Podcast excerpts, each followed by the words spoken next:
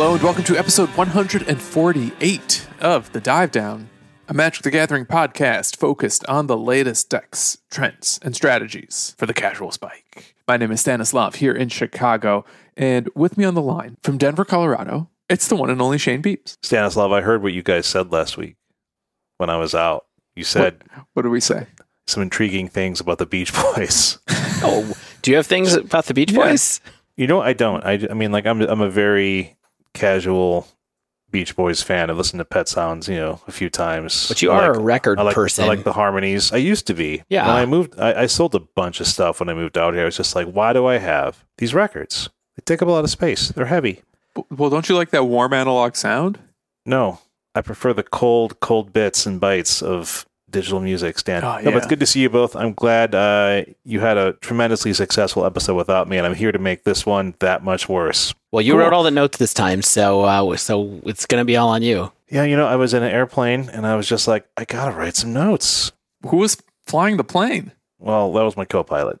Also that's the Godfather, our third co pilot on this episode, Dave Harburger. Yeah, I'm kind of like the navigator. I'm kind of hanging around, checking the charts, but I'm not. I'm not ever steering this plane. You're, you're swiping credit cards for Sky Mall purchases. It's duty free. Duty free. You want some duty free? Guys, can I tell you something? Yeah. I drank a cup of coffee an hour ago. Oh man, uh, I can't wait for these these uh, caffeinated takes, my friend. Yeah. It is 8:13 p.m. local time. Stan's like, I needed a coffee.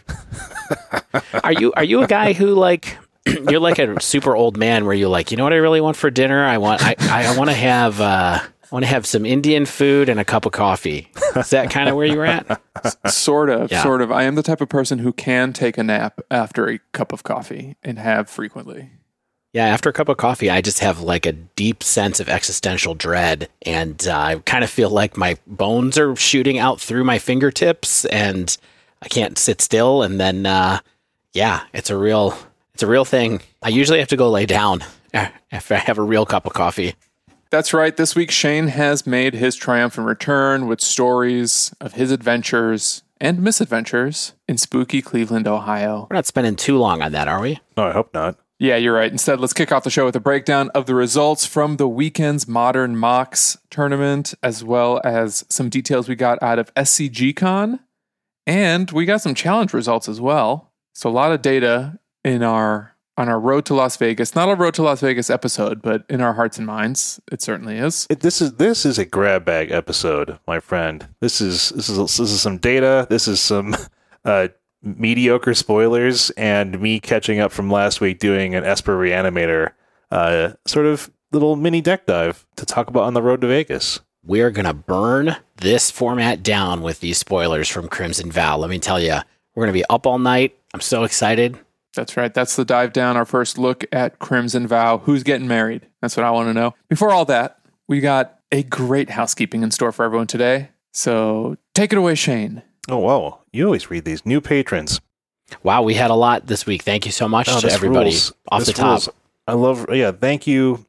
Six new citizens of the Dive Down Nation. We've got Yushan M, Cody C, Taliesin H, Robert B, Dustin S, Chris K. Thank you all for becoming a citizen of the Dive Down Nation. We appreciate your newfound citizenship. Welcome to the Discord. Yeah. Also, thanks to Tom W for going up a tier in your support. Right on. And we also have two new reviews. We have I like this I like this name. Patreon and review in the same week. Is Question there, mark. Uh, question says- mark. Yeah. And Rotary fan. Uh, thank you, Rotary fan, for considering us tier zero in this crowded market, uh, this crowded tier list of Magic podcasts. We appreciate both your feedback. I also like the review that we got from Patreon and review in the same week question mark. The headline is perfect for the okay magic player. I feel Right? They- very they- good they- about that. Yeah, we I feel seen. Yeah. Thank you very much. If you out there would like to support our show, you can find our Patreon over at patreon.com slash the dive down. We got a little bit of a Patreon announcement, right, Dave? New swag? I mean, we have been giving updates recently about designing the deck boxes. They are our $5 tier reward that we hit a stretch goal for a few months back. We've been working on the design. We are going to be turning in the art this week, and we showed people in the Patreon, the nation, a few designs to pick from today. It's Sunday. If you haven't looked at them, haven't seen the Patreon posts, by the time you hear this, get over there and have a look. Feel, feel free to give us feedback. We'll probably be finalizing art, but um, yeah, go have a look at what the designs are going to be. And uh, hopefully, we'll have them, as Stan and I talked about last time, early next year, shipped out and printed and everything. Stan, how can people get their hands on these swag type items and get into the definitively discreet dive down discord They would have to navigate to the URL patreon.com slash the dive down. The deck boxes, aforementioned, they're at the $5 tier.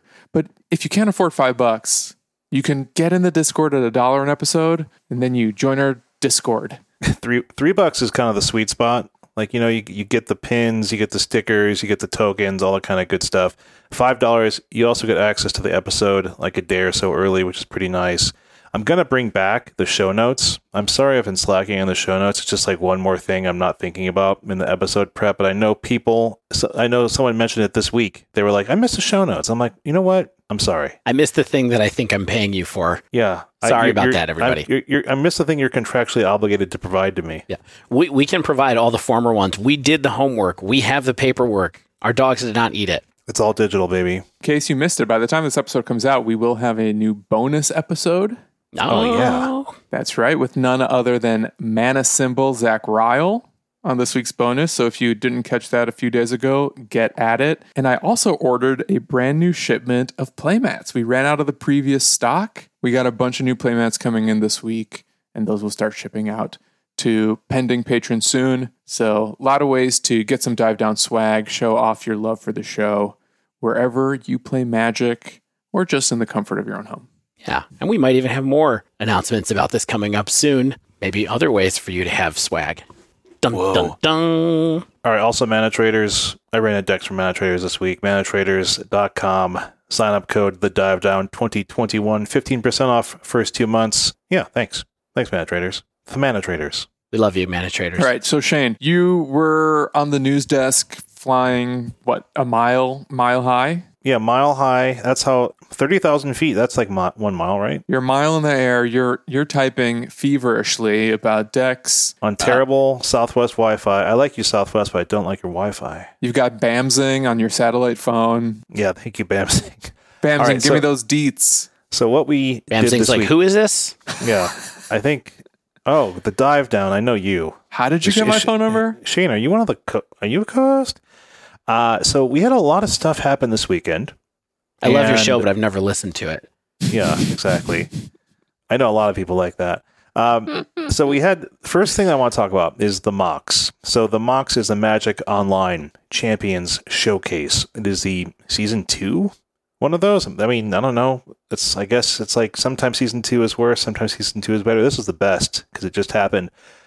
So this is basically like the World Championships of Magic Online. Like it's it's because it's only eight people qualify for this thing. It's the four showcase qualifier winners. There are two MOCS Open winners, and then there are two top players of the MOCS leaderboard. I honestly do not know what the MOCS leaderboard is, but there you go. That's how these people qualified. Uh, they're grinding, they're winning, they're succeeding on Magic Online. There's 70k in prizing overall for eight people. That is good EV, my friends. Uh, the 1st seen prize. Is, okay, the first prize first prize is 20k. Pretty good. I wish I was playing in this event, but I'm not good enough. An awesome thing also about this is Randy Buehler put together, and I think uh, uh, consistently puts together like a spreadsheet of information and data about each of these eight participants. And so now we know more about these folks, and I'm going to tell you a little bit about them because they worked really hard, and I think we should talk about how they got there, and then we'll talk about what decks they played and the results of these things. I guess it's also important to mention the Mox is a modern and vintage cube draft split format, and I'll tell you what, it's six rounds. It is a really weird formatting hmm. for that much cash, and we'll talk more about the results of that and kind of what that actually tells us about modern, which is honestly not very much. Interesting to see what decks they people chose for this. yes, that's this the format, most though. important thing. Just a random question. I think I can anticipate the answer. Do you guys know if this is going to continue into the future in this like murky landscape without organized play? Well, we still have MOCS. I'm pretty sure we will. Oh we yeah, have to, Yeah. right? Because they'll they'll always want to have MTGO showcases. I think so. It's been going on so long. I think it's much lower overhead than running the Pro Tour or something like Exactly. that. So I, I don't know why they would. Now they might call it something like Super Premier Ultimate Qualifier Stakes Two uh, in the future, and we'll never we'll, we'll not know it's the same thing. But exactly. So let's talk about these players. The Pioneer Showcase qualifier champion was out of Russia, Alex Ivanov, also known as Be Reborn. Dave, this guy's 41 years old. I hmm. still can make it. you have a chance. Yeah, I can do. still make it. They have 3,787 lifetime modern matches on Magic Online, 57% win rate. The Okay. modern show, the modern showcase qualifier champion, uh, Derek Davis out of the U.S., also known as MTG Derek. Uh, Dirk seven one four on Magic Online, fifty nine percent win rate over about two thousand modern matches. Legacy Showcase qualifier champion uh, Phil Helmuth. You may have heard his name once or twice. Sure. Looking at listen to our podcast, Sam Rolfe, fifteen hundred modern matches, fifty nine percent win rate wow. the Vintage Showcase qualifier champion out of Switzerland, Nick Boney, also known as Shere Khan. Only 213 modern matches reported, uh, a mere 213 with a 60% win rate. In fact, Nick had the best overall win percentage across all formats, 66% win rate, if only I was winning 66% of my matches. We have the MOCS Open number one champion, Logan Nettles out of the U.S., also known as Jabberwocky. This dude plays a lot of magic. Wow. I'm looking at these numbers right now. I cannot believe this. No, like okay. On his Twitter, head like his headline image, he has like a graphic that I th- I think they posted from like some kind of arena event, and I I don't know if this is inclusive of his modern his Magic Online stuff or not. Forty three thousand lifetime matches, sixty six percent standard win rate, sixty five point six percent limited win rate. Uh, Buehler reports he has thirty six thousand total matches on Magic Online.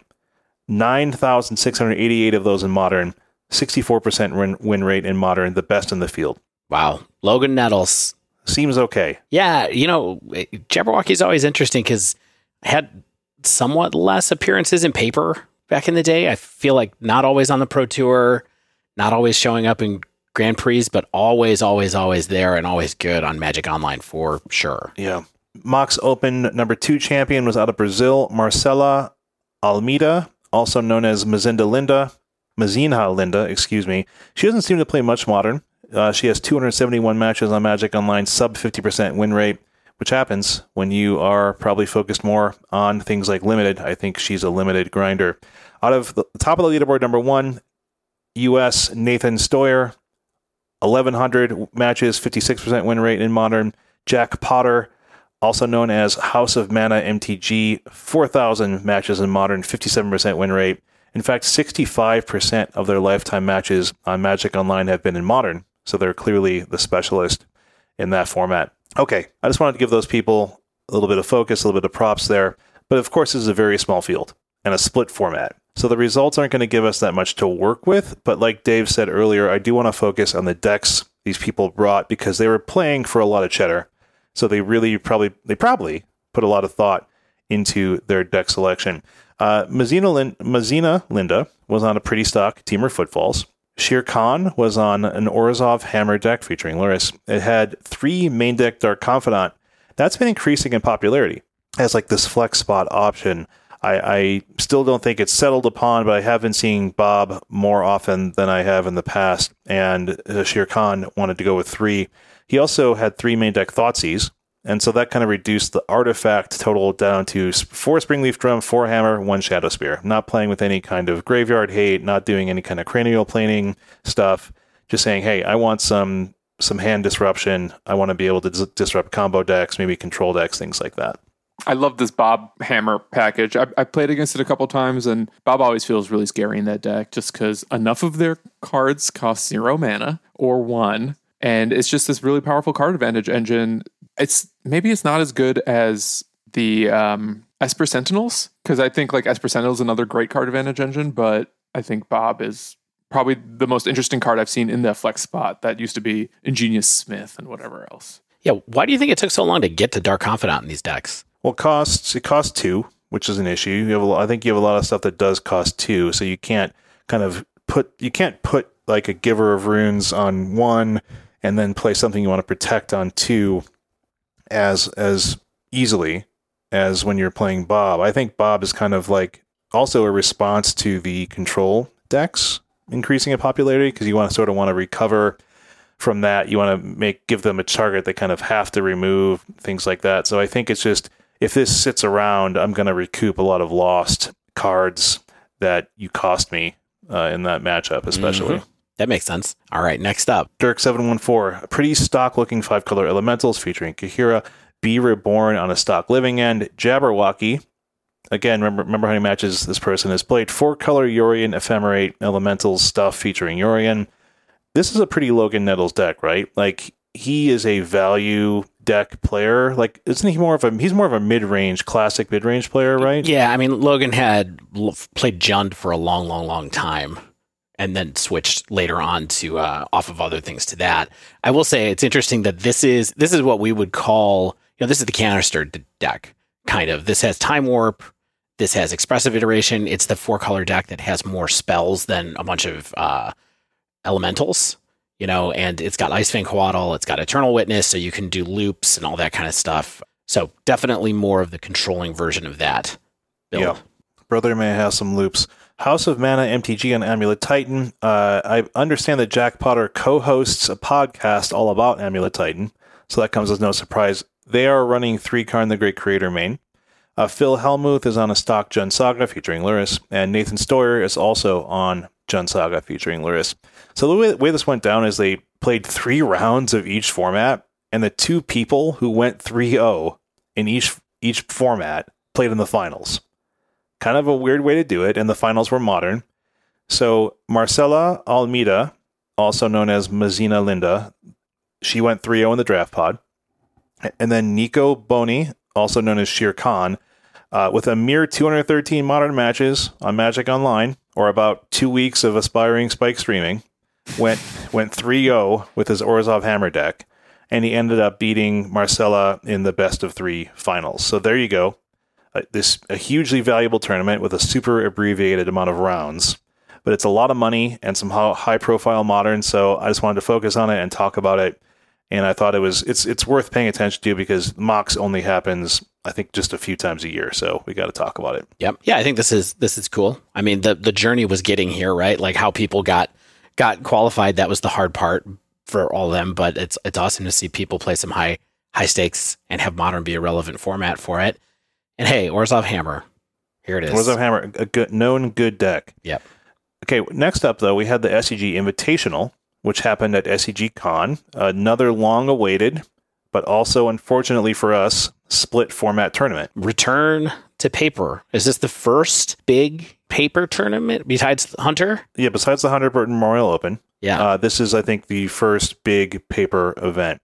And it was 16 rounds of competition, eight rounds of standard, eight rounds of modern. And so yet we yet again we can't really look at the results and know exactly how the modern decks performed. I also was really trying to find a metagame breakdown, but I haven't found anything about that. So I'm sorry. That would have been really cool to see, I think, because we would have seen what all these invitational grinders and players decided to bring and to the tournament. But we did get a list of the players and the decks that went 7-1 or better in modern, and they are Maxwell Paustian on Azorius Control, Shaheen Soorani on Azorius Control. Is No. that someone? Is that someone who who plays? Come I thought he was an aggro player. Uh, next to Corey Baumeister, 7 0 and 1. I believe he ID'd last round. Grixis Death Shadow, uh, the dress down version with Lurrus. Brad Nelson is- is he on Jund featuring weird. He's on Jund. This doesn't seem like a Brad Nelson deck. And then Kellen Pastor seven and one on four color Omnath. Four of these five players made the top eight, so we'll talk about these decks a little bit more in the second. In a, in a second, excuse me. And so we got those top eight decks. They are some of these I just mentioned. Kellen Pastor on four color ephemerate Yorion stuff, pretty stock. Pretty much the same as the list that Logan was running, but no, uh, we're not running any Ice Fang Coatl here. So apparently didn't need it. But we're running. Actually, here's some stuff that's interesting about this deck. If you don't mind me pausing well, for a no, second. If, no, if you if you saw something, go ahead, my friend. So here's what I say: two main deck Dovin's Veto and four four main deck Spreading Seas. Quite often these decks don't have Dovin's Veto main, and only have a couple of spreading seas. Even the blue white control decks generally only have a couple spreading seas uh, at the expense of Ice Fang Coatl, which makes me feel like they probably don't really care all that much about the creature removal aspect of Ice Fang here and wanted to have some more mana disruption and um, stack interaction, which is pretty cool. Other than that, three lightning bolt, two path to exile, one time warp, two abundant harvest. It's kind of the rest of the deck kind of reads pretty normal. I mean, the nice thing about spreading seas, of course, is that you can blink it with Yorion. You can put it on a different land if you need to for for some reason, Yeah, but also yeah. you can. The big thing is you can draw another card with it, of course. So, It's also really good with the Teferi Time Raveler. Oh yeah, If, Yep. if, you, if you play Seas on 2, Teferi on 3, it's a really good minus target, especially against an opponent that may not have the most greedy mana base. So you might not do that against someone like Tron, but against anyone else, if they already have whatever color you, you were shutting down with the Spreading Seas, being able to draw more or less two extra cards off of it because of Teferi is really powerful. yeah. Of course, you can do the same thing with abundant growth too if you feel like that's what you want to do. So having eight targets for that's pretty cool. Speaking of Teferi, we do have Shaheen Soorani on Azorius Control featuring Kaheera. You know, he shows up, Eidos with Azorius Control, makes a top eight. Some things never change about the SCG tour. True. Uh, as usual, you know, Shaheen even way, way, way, way back would show up when Blue White was not good and still managed to, to top eight. Now, when Blue White is very good, it makes a ton of sense that he would be here doing the same thing. This deck, I would say, is pretty pretty stock.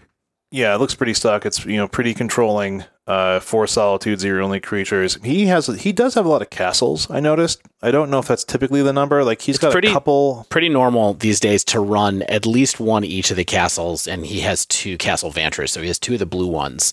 and he has a colonnade and the big blue beater as well. That's generally that's pretty normal right now. To one one colonnade, one storm giant. Got it.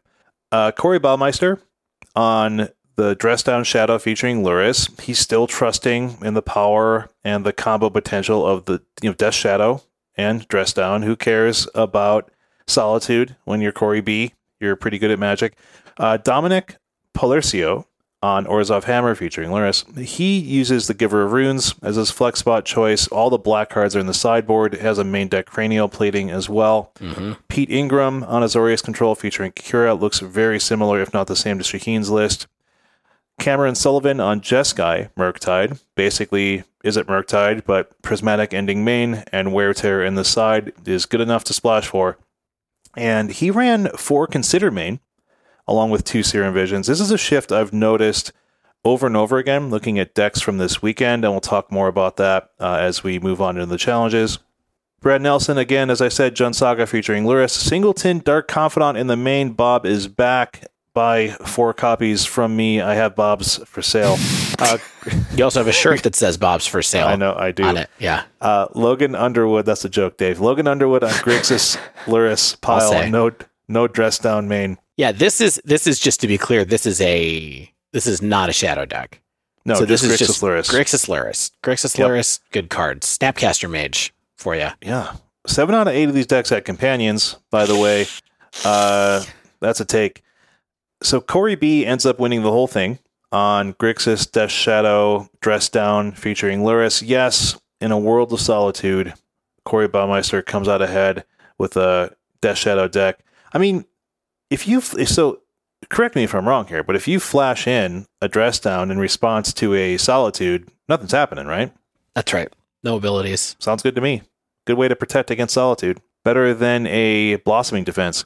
Uh, Saturday's modern challenge. Oh, I guess before we go on to the challenge, you guys have any thoughts about the, the the small amount of data we have from the invitational here? Decks. There were some decks here. That's what happened. Number one, these people love Ragavan. That's the, that's one thing I would say. Half of these decks are Ragavan slash uh, Dragon's Rage Channeler decks, which is It's an extremely good I, I feel like it's something we haven't seen quite so much in, in a while. Um, and then, yeah, other than that, people love companions. They're crazy for companions. Also, just like look at this murderer's row of like nothing. What changed here? We we were off of paper magic for like a, over a year and a half. Yeah. And then SCG SCG comes back, and we've got like Pete Ingram, Brad Nelson, Shaheen Soorani, Corey Baumeister, just being like, "What's up? we're we're gonna top Kellen Pastor. I know that name. I probably should know some of these other people's names, but congratulations to all y'all making the top eight and for Corey B winning it. Okay, Now, people had to qualify for this tournament. Yeah, this Right, isn't. so- this, this is like a lot of like queued up qualifi- qualifications, basically. Yeah, like so this I is something that, That helps with the name recognition part of this, I think, some too. You know, Shane, just because they had to qualify, so they have to be good players who get into this tournament as well. But still, yeah, this this top eight's wild. I mean, you can qualify. This is this is of course no no one here is a, a slouch by any means going to this thing, but like you could qualify uh, almost like a PPTQ, like at LGS Mm-hmm. is like the SCG uh, qualifiers and stuff like that. So there's a lot of these things queued up, uh, and I hope everyone who went had fun. Absolutely. Stan, any thoughts about any of these decks? Yeah, what do you think, Stan? Some decks? Well, I guess Grixis Shadow. What an interesting deck to win the tournament. Obviously, Corey is an amazing player. A lot of a very practiced player too. This is the co-host of Verse Live, but I wonder if Dress Down Shadow is a little bit underplayed, or maybe it's just so tough to pilot that people don't really practice with it. Because this deck had a little bit of a heyday, invented more or less by Aspiring Spike. He played Yep. it at the Hunter Memorial, and then I feel like it totally dropped off. And here it is again. And I don't know, is this the power of the deck itself? Is it maybe just Ragavan in the hands a Ragavan deck in the hands of a good player? Or is this actually a good meta call? Dress down against a field full of solitude. Yeah, I mean, I think Dress Down is just a really good card. We've talked about it, you know, with Spike, us three, just the flexibility and things that this card does. I remember when we talked about it when we had the the guys from Babel on, and it's just this card that does so many things, and the more you know about how to use it, I think you can get a lot of value out of it. And Corey B is the kind of player who can get max value, right? Like you said, Stan. I also wonder with this deck in particular whether, you know, one of the things David and I were talking about last week was not only the power and prevalence of these elementals, especially solitude, but also how important Teferi is right now, and whether the combination of four Thoughtseize, three Inquisition, and four Drown in the Loch is enough, as well as Unholy Heat, is enough to actually deal with Teferi to either pluck it out of a control player's hands or really quickly answer it once it gets down. I would say too. I so I've played this deck a little bit. I think this deck is pretty bad against Cascade, which is sort of a surprise because we're not seeing a lot of Cascade in this particular top eight. Yeah, you're right. And so maybe maybe some of what's going on here is maybe they maybe he had a read that there wasn't going to be a lot of living end or a lot of Urinos for some reason and managed to navigate through that because I, I don't think that only having drown or inquisition or thoughtseize as the cards that can help you um, disrupt that game plan is really that great you know there's nothing in the sideboard that helps with it there's no void mirrors there's no chalice there's none of that kind of stuff trying to help you with the zero casting cost spells you're just kind of There's three EEs though. yeah, that's true. E- EE is good. I do think it's less good because it do- EE is not good against living end, right? Sure, sure. So, so I, you know, maybe maybe Soul Guide Lantern is. that's true. Soul Guide Lantern is like fine. Soul Guide Lantern's pretty good against it, and I think Drown in the Loch and and, Drown Drown does help for sure. Yeah, and I think Hand Disruption's fine. Kroxa All right. too. Like l- let's not underestimate the power of a Kroxa, especially in a deck with Dragon's Rage Channeler that can fill up the yard and just maybe get Kroxa online on turn four when you have the mana to cast it. yeah. I, I faced down some Kroxa this week. Let me tell you what, that card's really good still. Still, I think still it's good. pretty good. it's a pretty good card. I'm bullish Yeah. on Kroxa. Yeah. I might. I guess I might be off on my assessment there, but it, it is the one archetype that's sort of missing from this top eight that I didn't hear much Yes. about on Twitter or anything. So we'll see. I mean, one of my favorite things about playing this core over the summer was Kroxa uh, and being able to just take somebody's hand apart, definitely. But you know, sometimes you miss or you, your timing of your discard is bad, and then you just get taken out by a real haymaker spell, and that can be that can be brutal. I'll I'll do a league with it for next week, and we can we can revisit this question. I mean, we, we should we, we probably have time for one more Road to Vegas episode, realistically, right? Between spoilers and between other stuff. Maybe we'll talk at the end of the show about what's on the list for the final one of those. But you could look at Grixis piles. We've looked at Jund, um, which is a lot of these cards as well. This this has blue, Well, that's true. That's right, Dave. moist Jund. Okay, can we finally move on to this, these modern challenges, please? Okay, so we've got the Saturday challenge. We've got full deets on that one. Okay, meta breakdown courtesy of Bamzing. Thank you, Bamzing, TM. unof- unofficial TM. fifth fifth co-host. Um, never been on the pod. Okay, so the metagame breakdown out of the top 32, six isn't Murktide. Huh? Three, four color ephemerate featuring Yorion. couple Boros burn featuring Lurrus, one without Lurrus, so that's three burn decks. Two Yawgmoth decks. Two Temur Footfalls, two Living End, two Jeskai Murktide. That's base. So that's basically eight Is it Murktide decks. Um, one Mono White Hammer, also one Orzhov Hammer featuring Lurrus. Then we have a bunch of one ofs Amulet Titan, M- Mill, Shadow, Jund Saga, Jeskai Control Affinity featuring Jegantha. Four color creativity, Through the Breach, Timber Breach Station, and Grixis, Dragon's Rage Channeler, Lurrus Pile type stuff. Notably missing Azorius Control. hmm Jund Saga, I also feel like is dropping on, in popularity on Magic Online lately. We did see it perform well in the SCG Open. That's kind of one of the reasons I did want to talk about all these different kinds of tournaments, is because I think people say that people say a couple different things. People say a lot of things, as you may have heard. People really say Chicago's a big burn meta. I don't know if you've heard that before. No, that's Den- that's a Denver meta. Oh, it's a Denver Uh, meta. Yeah. So what's what's interesting though is that people say that the Magic Online meta is ahead of the paper meta by a good amount, and so this could be the case where it's like Jund Saga. I think did pretty well this weekend at the SCG Invitational, but those are also like the kind of players who can play and want to play a deck like Jund Saga. But I'm curious to see if Jund Saga continues to sort of have this dip, like I feel we've been seeing over the past few weeks, where it's like one Jund Saga, two Jund Saga, instead of like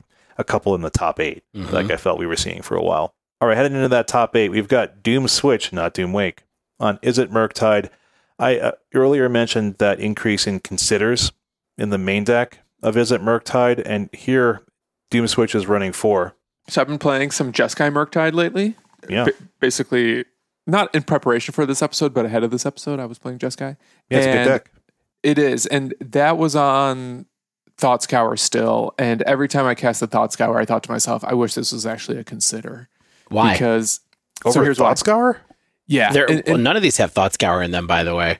yes, That's that's what's been repl- that's what it Yeah. replaced. Okay, so here's my thinking this being a control deck at heart in this type of very you know well-defined metagame and you have really strong answers to specific other decks and strategies a card like thought scour doesn't let you dig for answers as well as consider does however i don't think consider is significantly worse at filling up the graveyard than thought scour even though it seems like it would be because you don't even need Thought Scour to fill up a graveyard to get a big old Murktide out. And there was no shortage of games where I was casting seven sevens or eight eights without ever casting a Thought Scour. Yeah. But plenty of games where I was casting a Thought Scour and I didn't feel like I was actually looking for a card. I was just kind of hoping I would draw into it. You're just bulking. Yeah. Yeah. Yes, so it's almost like like it's it's sort of a, a win more in the graveyard filling thing. Like you're not casting a Gurmag Angler on turn two. You're just saying like I need to I need to actually get some selection here with my consider, and the value of the selection is actually higher than digging with a thought scour or just like simply like yeah like Dave said just mass of cards in my graveyard. I kind of think that's where we're at right now. And and consider being able to actually bin a card makes it significantly better than opt and maybe hits that sweet spot between Thought Scour and opt. Sweet, yeah, I'm glad to see you consider getting some play. We thought it was good enough. Yeah. I mean, this was the card that everyone was like, it's going to break. Izzet Murktide? Right. And then it basically maybe got tested a little bit, and people were like, you know, I, I, I, just, I guess I just want Thought Scour, or I want like three or four Serum Visions because I want the sorcery. And they're shaving Serum Visions down to a two frequently. I also see more more interaction. Like there's three sort of main deck non counter spell counter spells. There's a couple spell pierce here and a main deck force of negation one, maybe one or two more main deck counter spells than have has been typical over the last month or so. So Doom Switch, I know, I think has been playing this pretty regularly. That's what I read on the tweets. So congratulations to them. We got B- Big JC double zero on Amulet Titan. Looked pretty stuck to me. Oskia, we definitely see this name pop up pretty often in these challenges on Izzet Murktide. This is another build similar to Doom Switches. It has the four consider, it has a force of negation, has additional spell snare. Mm. Made bringing that classic back, stands eyes widen because he loves himself a spell snare. Maybe they were expecting a lot of reanimator with like all the two mana spells that's in that deck. I don't know. I mean, you you can grab some good two mana spells. You can grab you can grab a expressive iteration from someone that you're playing Ren- against. Ren and you can grab six. Wrenn and Six. I think there's there we're maybe in a spot where there's a, a good enough to to start thinking about it.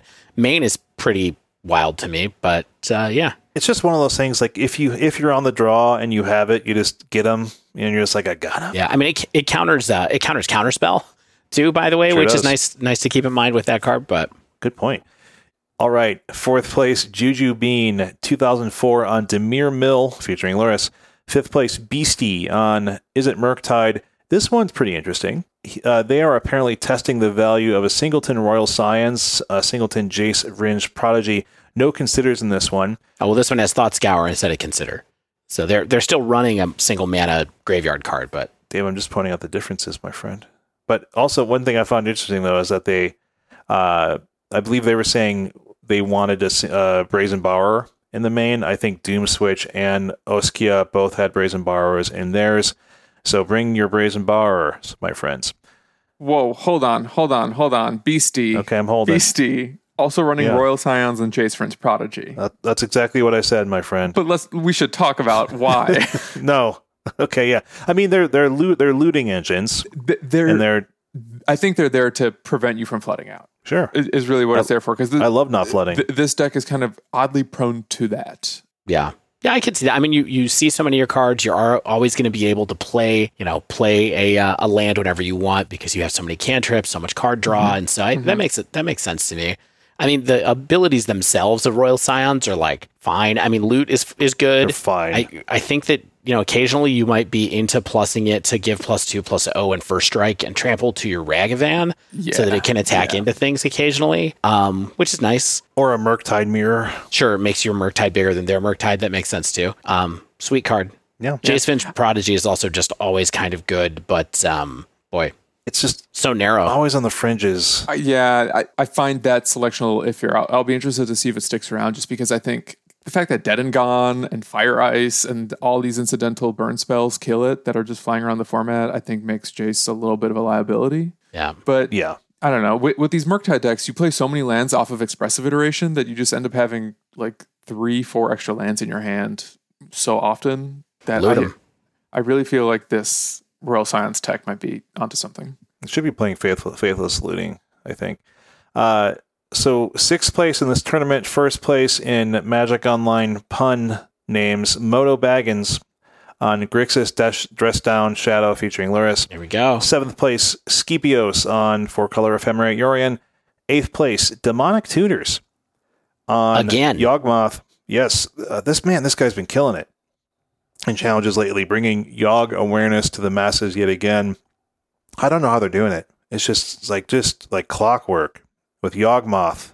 I mean, we talked about this list a good amount last week, actually. Stan and. I did, but I will I say, uh, if we're thinking about a short list of cards to have on our like the rogues of Vegas, I, Mm-hmm, we haven't ever really spent that much time talking about. We talk about Yawgmoth in passing all the time, but we've never talked about it, talked about it, or It's it's a hard play deck. tested it for the show. I don't believe it might Shan, be I thought you had it. Like I think this Let's is just- your responsibility. I, I own it. I'm just gonna have. I'll just I'll just record a, a tutoring session with Aaron from the Nation, and then that'll just be the that'll be my portion of the episode. D- Does Aaron sound good? Sounds great. Great. Okay. He's the Great best. voice. All right, book it. All right. Uh, Sunday's challenge. We have the top eight deck list again from Bamzing. Let's just rush through these. Mono White Hammer, uh, Stefan Dima, 413. They went 10 0. P good. Second second place, Belcher, uh, ZYX Jerry was on that. Uh, third place, Jabberwocky. Uh, have I heard that name before? On Four Color Ephemerate featuring Yorion. Yes. Logan Nettles does not so great at the box. Comes back on Sunday to play the challenge, takes third place. Fourth place, Orzhov Hammer featuring Lurrus with a Tickle Me Tarantino's on that. Fracom 94 in fifth place on Boros Burn featuring Lurrus. SWFF on Izzet Murktide. Wizard 2002 on Temur Footfalls. And P- Pichio 36 on Amulet Titan. Okay, that was a lot of decks. That was a lot of places. That was a lot of names, a lot of lists. And I still don't know if we learned anything. I mean, like for real. Like what did like Big picture. if you were if you're going to boil this into a couple of points, let's each give one point that we see here that we that we feel like big picture we can do, and then we can do where you're angry about stuff after that, Shane. But I'm not even angry. I just I don't know what we learned. so let's hear it. Stan, what do you think you learned from going through all this?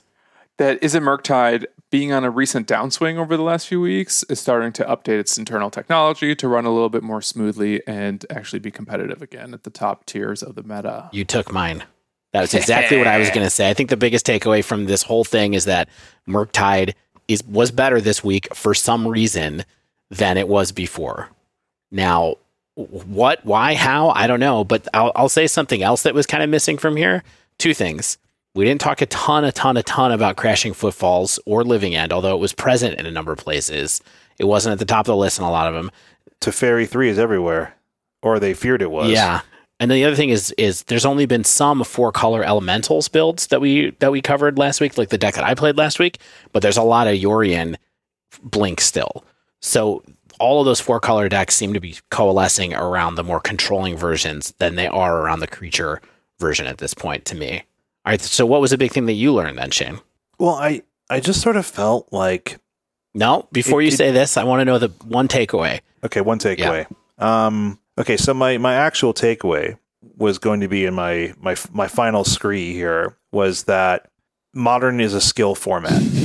Okay. more than a best more than a deck more than a Mm. best deck format like Yeah. you you you see players you you see names more than you see decks you see people winning with all of the known good decks and it just is sort of sc- scattershot and and cyc- cyclical as a metagame should be uh, in terms of what's showing up and what's winning a little bit more frequently than it was before and I think that what we really see is that pilot skill matters an awful lot because we see the same people showing up over and over again. And, you know, the SCG Invitational was especially absurd in that so many classic SCG names just showing up with, you know, whatever deck that they thought they would do well with and killing it. I think what I really want people to take away and for me to take away, which is really hard because of the way we run this podcast, is that if you're a casual spike tier player, which if you're listening to us, you probably are, just stick to a deck. Like don't don't chase, don't deck chase. Like if you you want to understand your like if you have a small amount of time to play every week, you're getting like a couple leagues in, understand your matchups with like a single game, with like a single deck. Like understand your game plan in matchups because I think that's where you're going to get your edge in modern more than like a few percentage points in your deck selection. You're going to get a lot more value I think both in terms of your play experience and in terms of your win rate by just learning one or two decks as best you can. That's my takeaway. All right, that's the news, and we're sticking to it. Before we actually fly out to Nevada, it, we probably won't do this today, but I need you guys to tell me what I should play. Maybe maybe that could be the last thing we do on the last episode before the actual tournament because there's just to Shane's point, there's so many good decks right now, and and, and you know all three of us or two thirds of us who are playing, I think we have experience and and the uh, access to several different powerful archetypes. I know I'm going to need some help actually settling on something. And you're going to audible the night before anyway. Well, yeah, but your input, at least we put Your- at least we put in the work your, beforehand. That's right. Your input will still be factored into that audible decision. Uh, I'll tell you. I'll tell you what you both have to play. Okay, I appreciate Cool. it. I have an idea for Shane. I just I have a better idea for Shane than I do for myself. hmm Perfect. All right, good job, team, on another excellent breakdown. A lot of tournaments, a lot of decks, a lot of fun talking about them. We're going to take a quick break, and when we return, we are going to dive into a quick chat about Shane's experience playing and experimenting with Esper Reanimator. Shane Quick. Okay. Challenge accepted. We're going to look at uh, what has helped this deck become a little bit more prevalent in the metagame. I've been playing a lot in leagues. It won a challenge last week in the hands of Everett Mohan, uh, an aspiring competitor who I think shows a lot of promise. And then we're going to go right into some Crimson Vow spoilers after that. So stay with us.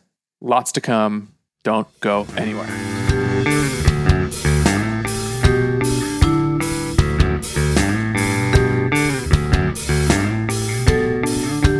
And we're back. Like we said, in a, a mini Road to Vegas or Road to Consideration for Vegas segment, let's say, uh, Yeah. you know, Esper Reanimator, that's a deck that we've talked about a couple of times that we've been uh, experimenting with here and there over time. And it finally won a big event last week. And Shane, as our resident Esperman. More of a reanimator man. Reanimate. Oh, that's true because you were more into the uh, black white. Orzhov builds. Yeah. So Shane decided to pick it up and, and do some play with it this week and has some thoughts, has some questions, and wanted to take us through it as just another list to uh, check off of our list. Yeah, I mean, I wasn't here last week, so you got to hear me talk even more from the breakdown. Well, let's breeze through this as fast as yeah, I can. I mean, this right? wouldn't have fit in with the theme last week anyway, so it's good that we didn't try to jam it in because last week was all about four color. No, no, this would have, man. It's four color. This isn't four color. Because the reason the the reason this deck is back is because it has elementals. Oh, okay. It would have fit in. TikTok. Okay. Yeah, right. So, friend of the show, Aspiring Spike, won a challenge with this the other weekend on his latest build of like the Esper Ephemerate Reanimator. People seem to think this is the one that's like the right one, at least for the moment. Uh, you know, Everett always does cause that big spike bump when he does well with a deck. Or when he And I gets on a podcast, to be fair. Yeah, exactly. I think this one's no exception. Uh, but Spike wins with a lot of things, and he's also a very good player. His decks don't always translate perfectly into long term successes, which is kind of amazing, honestly. Like the dude is so good at winning with his decks that he's been successful with his good decks and his average decks. Lends a little bit of credence to what you were saying at the end of the breakout breakdown there that Yeah. that it's a skill format. win. Yeah, the good players win. Um, you know, players like Ross Merriam, Tan and Grace over on MTG Rants were saying that they would both be playing it at SG, SCG Open. I know that, excuse me, the Invitational. I know that Ross was there. He did play it. Uh, Lee McLeod over on Grindcast was going to play it as well. But, you know, what makes this version of Esperator Reanimator special? After the release of Faithful Mending in Midnight Hunt, people wanted to see how we're going to build a powerful Esper shell with the reanimation package, trying to leverage the power of Faithful Mending. So it's like counter spells, considers, Teferi Time Ravelers. That's the kind of stuff that was like going into these Orzhov shells that existed and getting rid of like hand disruption, maybe the Grief Ephemerate package.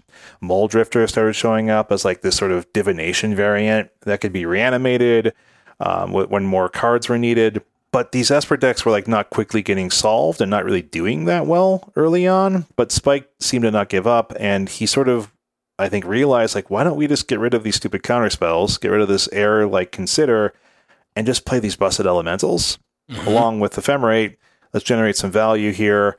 And so his deck is pretty tight. It's like four grief, four solitude, four ephemerate, the reanimation package with like the playsets of Archons, Persist, Unmarked Grave, Faithful Mending, three Teferi, Time Raveler, because it's Teferi Time Because Raveler. it's pretty much the best card, or and definitely was the best card last week. But It's also good. It's good in this deck for protecting what you're trying to do as well. Uh, three Mulldrifter for that card draw value, especially with Ephemerate. You you know blink that Mulldrifter, you draw a lot of cards. Three Prismatic Endings because you play Prismatic Ending. Um, he has two Unburial Rites, which is a card that he just seems to like a lot more than most people. I still don't love running one, let alone two. I think one's handy now and then, but I definitely that's one critique I would make because I didn't like two. I mean, the only thing about this is that, not to point out the obvious, but the thing that's nice about it is that it's a card you can pitch early to Faithful Mending and still get value off of later since you can play it out of your sure. graveyard. So I think that's probably the main reason. Yeah, it's it's. I mean, it's not bad by any means. It's just like it's like you only have so many slots, and so it's like, what are those going to be? And so the sideboard is stuff like four Thoughtseize because sometimes you want Thoughtseize against like combo control, whatever. There's he one of the commitments he made here is for Leyline of the Void. Pretty big decision to hate out opposing graveyard based strategies. He's got ex- extra copies of Teferi, Prismatic Ending, couple Fatal Push for like some fast interaction when you need it against uh, Ragavan, probably. Uh, the Serra's Emissary for when that's a lights out card to reanimate, a couple Stony Silence. And it's sort of confusing until you realize that Stony Silence stops a lot of the common graveyard hate in modern, which requires an artifact to be tapped or an artifact to like be sacrificed in order to do much of anything. Yeah, I think this is a card that is very moment dependent because exactly what you said. But if people start switching over to where they feel like they have to run Leyline, then Yeah, then it's not going to be worth it anymore. And Stony Silence isn't here to like help you against Affinity or really No. to help you all that much against Hammer. Honestly, it's really to help No, you it does not. Yeah, it's it's it's it's it can be useful. Like you have, I mean, it does stop. It stops everything but the Sigarda's aid stuff, which can be useful for sure. It, t- I mean, it even stops treasures, which can be valuable, right? So this deck's been doing well since he won. It's been fine. Like it got a Sokos 13, took it to 21st place like the very next day after I think Spike won. Fletcher Hartman took a very similar deck to the NRG series trial event here in uh, there in Chicago. Uh, he got 21st place as well. Uh, it's been, of course, in the 5 dumps but we don't have like a ton of data, but it looks it looks like, and people seem to think that it's like a it's a viable deck. It's using powerful cards. It has a powerful strategy in the reanimation, in the ephemerate, and so it's like, hey, I've been playing a lot of reanimator. I've been playing a lot of reanimator over the past few months. Let's see what this deck's doing. Let's see how I feel about it uh, because I haven't been convinced, of course, about like the ephemerate based decks with grief, especially. Yeah, I mean, you hated that early on when you were playing these packages. You were like, "This is no." It's not what I want to be doing, and so, but now this has other things to ephemerate. It has, you know, Mulldrifters. It has Solitude. I haven't played with Solitude before. I didn't really love the Esper decks before with like counter magic and stuff like that. So I was just like, maybe this is the magic build that's going to feel like everything's clicking. And you know, why is this deck well positioned at all in the first place, right? And I think there's a couple reasons, and the format itself is one of them. I sort of feel like it's gone into sort of a battle cruiser type mode lately, like these big controlling decks like Azorius Control, the Elementals decks are being challenged by like these bigger value engines like the four color Yorion Ephemerate style decks. And the hyper aggro strategies are being sort of hindered by all these Furies, by the Solitudes, by the Omnaths that are taking up all the air in the room. And so maybe there's room in the format for this somewhat slower, this somewhat more interactive reanimator deck to thrive a bit more and sort of try to keep up with the value those decks are creation or outvalue decks like Azorius Control because they're so popular right now. Because like the biggest thing this deck can do is generate a ton of value with ephemerate. Like the, the elementals, including Mulldrifter and Grief and Solitude, depending on the board state or the game state, you can just be like, well, this one mana white spell is doing so much for me. Whether it's drawing like four to six cards, or it's taking two to three cards out of your opponent's hand, or it's killing a couple, you know, a bunch of creatures on the opposing side of the battlefield that's a lot to be doing, especially when you have the reanimation package to get the really powerful Archon of Cruelty on the board, or maybe if you brought in Serra's Emissary, that can be lights out against certain strategies as well. Yeah, and I think one big thing that this does well too is that it helps you go into a good Teferi game on turn three if you can line up to get rid of a bunch of creatures with Solitude or get rid of a bunch of cards with Grief. So you can be able to see what someone's doing and then put Teferi down and kind of put your shields up when they don't have a way to interact with Teferi, and then you can do whatever you want on your turn. For sure. I definitely there's just there's there's a lot of ways this deck can win a game. And you know, you can go over the top of a control deck, exhaust them of resources. You can win on turn three by just simply reanimating uh, an Archon. There's just a lot of ways to get value out of the deck. And I think another reason that people are playing this Esper version as well is because you get access to cheap hand interaction, cheap board interaction in black, you get stack interaction in blue, you get prismatic ending, of course, one of the best spells in the format. A lot of lights out white sideboard cards you might want. Like, this is why people play Esper in the first place. And then, of course, you have this game plan of reanimation just always there to have access to. And it's just a solid pick in some ways because it's flexible. Like you can be really fast, like you can reanimate an Archon on turn three. You can evoke out an elemental and blink it to like clear the board, or you can clear their hand. You can grind things out with like the, the ephemerate based card advantage and just sort of like maneuver yourself into resolving a persist on turn 11 and just getting that Archon value, and it goes unanswered one turn, and you're going to win the game. Like I've definitely won games by picking apart like a combo player's hand with grief and ephemerate. I've won games reanimating an Archon on turn three. I've won games on turn twelve in that uh, the attrition situation. But I just said all those things about winning games in various ways. But I think it's a risky pick because I've lost plenty of games because I just didn't have a way to stop what, what my opponent was doing. Like they maybe they countered a few of my meaningful spells. I sort of sat there doing nothing while they just killed me over a few turns. Like a dashed Ragavan can be a nightmare. you know, you know what I mean? Just like they can they can pick away at you and have mana up to counter what you're doing or just generate a different kind of value than you. Like I, I have this interesting game I, I keep thinking about because it was against uh, Grixis Lurrus, or no, it was just a Rakdos deck, just a Rakdos deck, and they had a Torpor Orb against me, right? And then they that that stops a lot of what I'm doing, and in terms of my uh, elementals, and then they also had Kroxa. So they get a two mana six six that, of course, when it comes into play, it doesn't do anything either. But when it attacks, it's attacking my hand in a pretty similar way, actually, to how Archon, Archon, works, yeah. right? And so it's just like there's there's different ways that decks can get value out of a single card. I mean, in that case, it was two cards because of the the uh, Torpor Orb.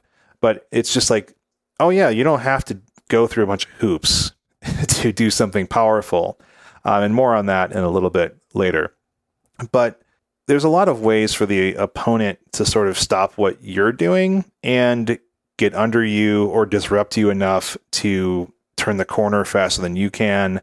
And the deck still sort of feels like it always has to me, which is a synergy based deck rather than a deck where these individual pieces are powerful on their own. And that means things like your spell timing is more important, your interactions between the cards in your deck are more important. You're more reliant on understanding those interactions and then also having access to those interactions by drawing the cards you need. And so that doesn't always really happen. Like you don't always get the, the synergies you need just in your hand. You mentioned Torpor Orb. Orb. Turper. Dress down's also pretty good against this deck, isn't it? It can be, of course, for sure. Like the the it's it's good against the elemental action, of course. The the problem with Torpor Orb is that it sticks around unless I draw into a prismatic ending. Mm-hmm. Is kind of the main issue. But yeah, dress down if that's going to make a little bit of a comeback, that's kind of a pain in the butt too, for sure. Yeah. I mean, I think that the, the tough thing about this deck is is like knowing what things are pieces that you only get value off of when you wombo combo them and knowing what things are valuable just to play or just to use at any time. And I see one note you have here in the notes about evoking Mulldrifter as a divination and how often you should do that or not do that. I think you probably do it a fair amount if you don't have anything else to do on turn three. Yeah, But that's just the me. thing. I mean, that kind of gets to one of the issues I have with the deck, which is like one, like you said, Dave, is sort of getting max value out of the pieces, and like, is it one of those things where it's just like, hey, do I need to have ephemerate around to hit my Mulldrifter, or am I just casting this because I have something to do with three mana? But it's also like these pieces rely the, the pieces to get max value out of them relies on having them in your hand and you have to mull so much to have an initial plan. And it might be one of those things where it's like maybe I just need to hope that things are going to come together and just sort of play a reactive game and just assume I'm going to draw into a white card or just not have to worry about do I have unmarked grave persist going on type thing. And so it just sort of feels like, especially with the the evoke elementals, is when you're mulling to that initial game plan, that then having to go down a card to play a grief before turn four or a solitude before turn five, where you're doing the, the pitch thing and going down that card. Um, if you don't have the ephemerate to sort of get the card value back, or you don't have a persist to maybe persist it back, um, instead of getting an archon back out of the graveyard, for example, then it's like, what am I doing here? Like I'm just sort of shredding my hand after I already mulled to five, Right. and that feels really bad.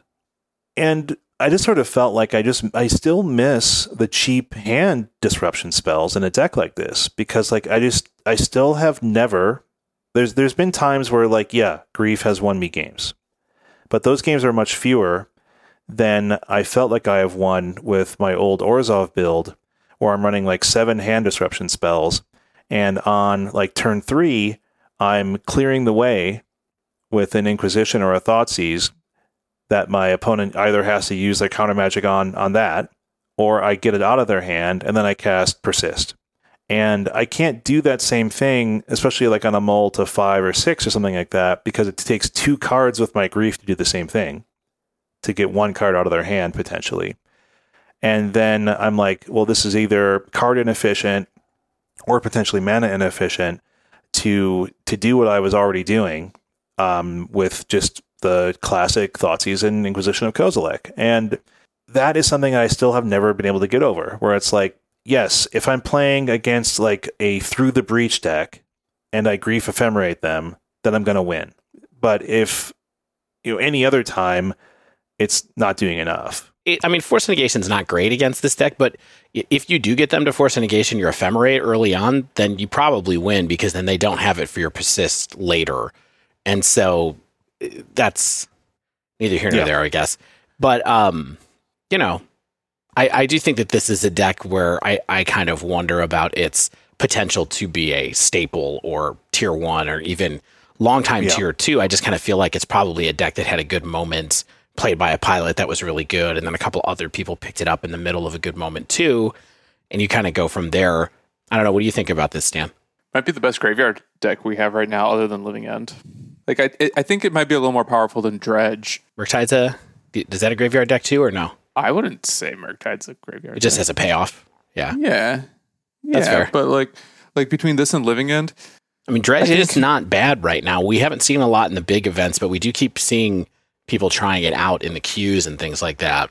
I think Dredge probably has a hard time against Blue White Control, whereas this and Living End might have a little bit more game against them. Mhm. And and I even I think in some cases this is more resilient to the hate that can punish Living End, whereas you can just hardcast an Archon, and people have done that against me. Yeah. and I've done that against other people thanks to my Ragavans, and that's usually just game over too.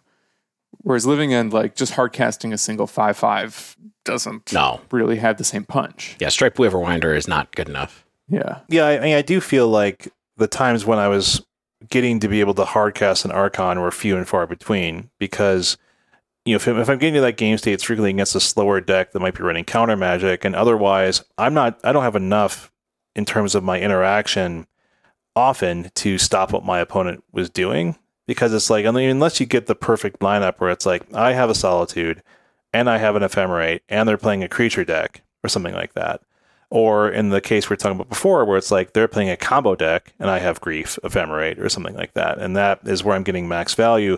And so it, it's just it just always feel like everything has to line up really perfectly. And I think at the same time, I want to talk a little bit more about this in a minute. I think this is a big brain deck where it's like you are playing pieces that interact more than just have individual power levels and therefore you have to know how to squeeze every bit of juice out of these cards, these weird juicy cards. Uh, so I think that there is just a lot of learning curve there as well. It plays differently than maybe the Orzhov build did in general. May I ask a, uh, just a couple quick questions to Oh, that might help us wrap this up? What do you think is Are you in a the well? No, I just it looks like you're getting toward the the final sections oh, of your notes. oh, I am. What do you think is the single best hate piece against a card like this? Like, is it Rip? Is it I mean, Leyline, Leyline and Ripper. I mean, Leyline's the hardest because it's really hard. You actually have no way to make four different colors of mana in this deck unless you wanted to be like run the spicy Triome y- you can only bounce with Teferi? I think. at Right. point. Yeah, Yeah, that's it. or you could bounce with Teferi, yes. Um, and then you, but then you'd have to sort of, yeah, it, unless if they could recast it, then they could just bring it back down. So you'd have to be able to bounce it with Teferi and then sque- squeeze your, And then grief it maybe. in. yeah. I mean, there are ways, Yeah. but uh, yeah, I mean, I think Leyline's pretty rough. But I think what's interesting is that I think rather than the individual piece of hate that is best against it, I think it's just the fact that there's just so much, right? Like everyone has graveyard hate because it's so easy to run. And it's so easy to run for value. It's so easy to tutor up with Urza Saga if you're playing it. Do you know what I mean? Right, but how, So- but how worried are you about a Soul Guide Lantern? Very. I just feel like a single Soul Guide Lantern is just like this one shot where you Yeah. can you can just persist unmarked grave the turn after the, they cash in their lantern. For them to cash in the lantern required me putting something in the graveyard that they it. want to get rid of. So that already required a previous spell. right? So either I had to hit something on my faithless men- faithful mending, or I had to hit, cast an already a previously drawn unmarked grave, and then have like another one in reserve. So it's like it's easy to think about. Yeah, if I draw every card I want over like the first fifteen draws of my deck or something like that, then yeah, I get to the point where I'm going to win. But you But, you like- are drawing a lot. Your Mulldrifters draw draw you cards like crazy. But they cut. Well, that's if I have ephemerate. So if I if I if I evoke a single Mulldrifter, I draw two cards. I basically cast a divination, which is not a modern power level card. So it's like this is a, this is just sort of getting back to like the best case scenario versus like the scenario, right? And the scenario that happens a lot is me scraping by trying to like trying to recover from either early mulligans or the pieces not lining up perfectly or just not getting one of my four ephemerates or having a faithful mending like not really hit what I need or flooding out or getting an uh, an unmarked grave countered and not having another one. And so that's the kind of stuff that happens a lot is that I'm on the back foot and it's not coming together where I'm getting to where I need because it's a it's a synergy deck. All right. So bottom line, Bottom line. or do you have something else before we get to the bottom line? No, I think it's about All right, right. Bottom line, we're talking about lists of not about where like we're talking about lists that we have under consideration to take for you guys to play in the main event at Vegas, right? Yeah, I'm off this deck. Right. It- you you were someone who was on this deck before it was cool. I, I think I would rather play my Orzhov version still. Wow. I'd still rather play my Orzhov version. Okay. And people think, I mean, that's probably wrong because I probably will like play a Stoneforge out and she'll get furied, And I'll be like, oh yeah, people play Fury now or something like that. You know what I mm-hmm. mean? Like it's probably not going to work like I want it to. W- were you not impressed with Teferi? Guess what? Everything. I mean, it's good against ever like yeah. It's good against everything. I mean, here's how every game against, I mean, it's like, okay, I resolve it against Blue Ray Control. They don't let you resolve it. Like, it's just like, I mean, I could eventually resolve it. It's like if there's a, maybe there's a long game that needs to be won, right? But it's like, Well, but you shouldn't let them have the cards that let them counter your Teferi. Don't you see? I, well, Then he has to yeah, have grief if- and ephemerate though. If, if only if only I start with everything I want in my opening hand. well, I think that's what the deck is trying to do, Shane. No, no. So it's like okay, well, the the kind of things I'm losing to are like interesting value decks, right? Where it's like I'm losing to a uh, Rakdos, or it might have been like a Mardu sort of mid range Lurrus uh, style deck, and they find the pieces they need and they put a clock on me. Or I lose to blue white control because I'm mulling to like five or six and they have just a few pieces of needed interaction. Or I lose to like Izzet Murktide because they have interaction and they're smart enough to play a slow game where they know that they can sort of uh, keep me on the back foot. They can dash out Ragavans. They can get a mana advantage and a card advantage.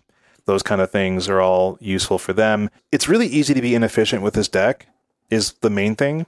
And I think the deck is in itself has potential for high efficiency, but also has many games where it feels bad. And so I think that, like I was getting at earlier, is like it's one where I think you need to have some reps. I think you have to be able to deal with losing to hate and also playing through hate. And the real issue, though, is I think that you're just going, you're in an uphill battle, and it's not that fun all the time because the payoff is still something that can be killed with unholy heat, and that's what sucks. Is every time it's just like, yep, it can be killed with unholy heat, and that still is a real stinker. You know, there's hand disruption, there's counter magic, there's getting burned out before you start gaining life with your Archon. You get ran over by Hammer because you didn't have Solitude in time, or a white card to pitch to your Solitude. Everyone's got Yard Hate. Uh, your alternate your alternate game plan's not that great or that fast. There's just a lot of ways to feel like you're in a losing position, and that's where I am with the deck. And you know, that's just it's that's maybe where I am, but maybe other people are seeing better. Last question for you from me. Yeah, sure, yeah. What do you think is your best matchup? Like just like combo stuff. I think combo stuff in general because they don't interact with you on the stack very well typically, and you can frequently have access to grief or you sideboard into like the four Thoughtseize game plan. So it's just like you know you, you can take care of those decks pretty easily. Mhm. But I feel like a lot of decks take care of it pretty easily. Like non-interactive combo decks, like Hammer is going to eat alive. Uh, I think that I think there's ways to have a game plan against like control where you're not going to perform that poorly. I think that I just had some kind of rough matchups against it and rough draws, and I think it's just that's something that you have to learn as well. So I think that you can probably do pretty well against controlling strategies for sure. So I don't know. I think you can all. I think it's also just. I think there's a lot of middling matchups, a lot of hard matchups, some good ones. It's it's you know it's a, it's a deck in modern. And you don't like it.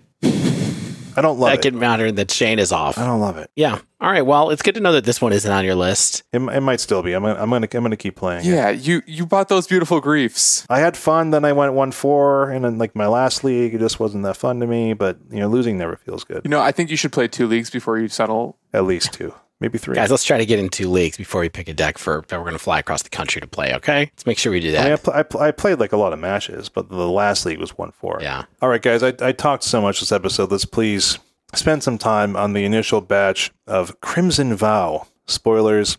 So let's do another quick little break. We'll go into the dive down part two. So stay with us.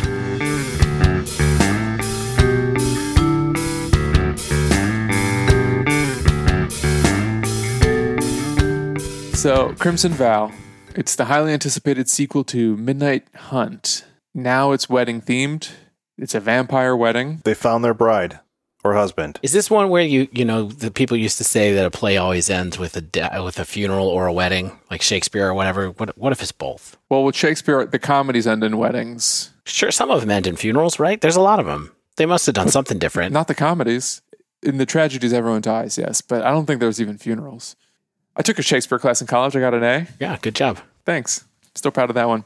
So we'll go through these mechanics really quickly, and then we'll talk about some of the cards and how we feel about the set so far. It is Halloween. We're recording this on Sunday, so we've only had a just a few days of spoilers, right? Thursday, Friday, Saturday, Sunday, hmm um, and there have been relatively few of them so far. So we'll talk about what may have jumped out to us, but we're still only looking at the very tip of the iceberg. And I think the perhaps most interesting new mechanic that we're getting here are blood tokens.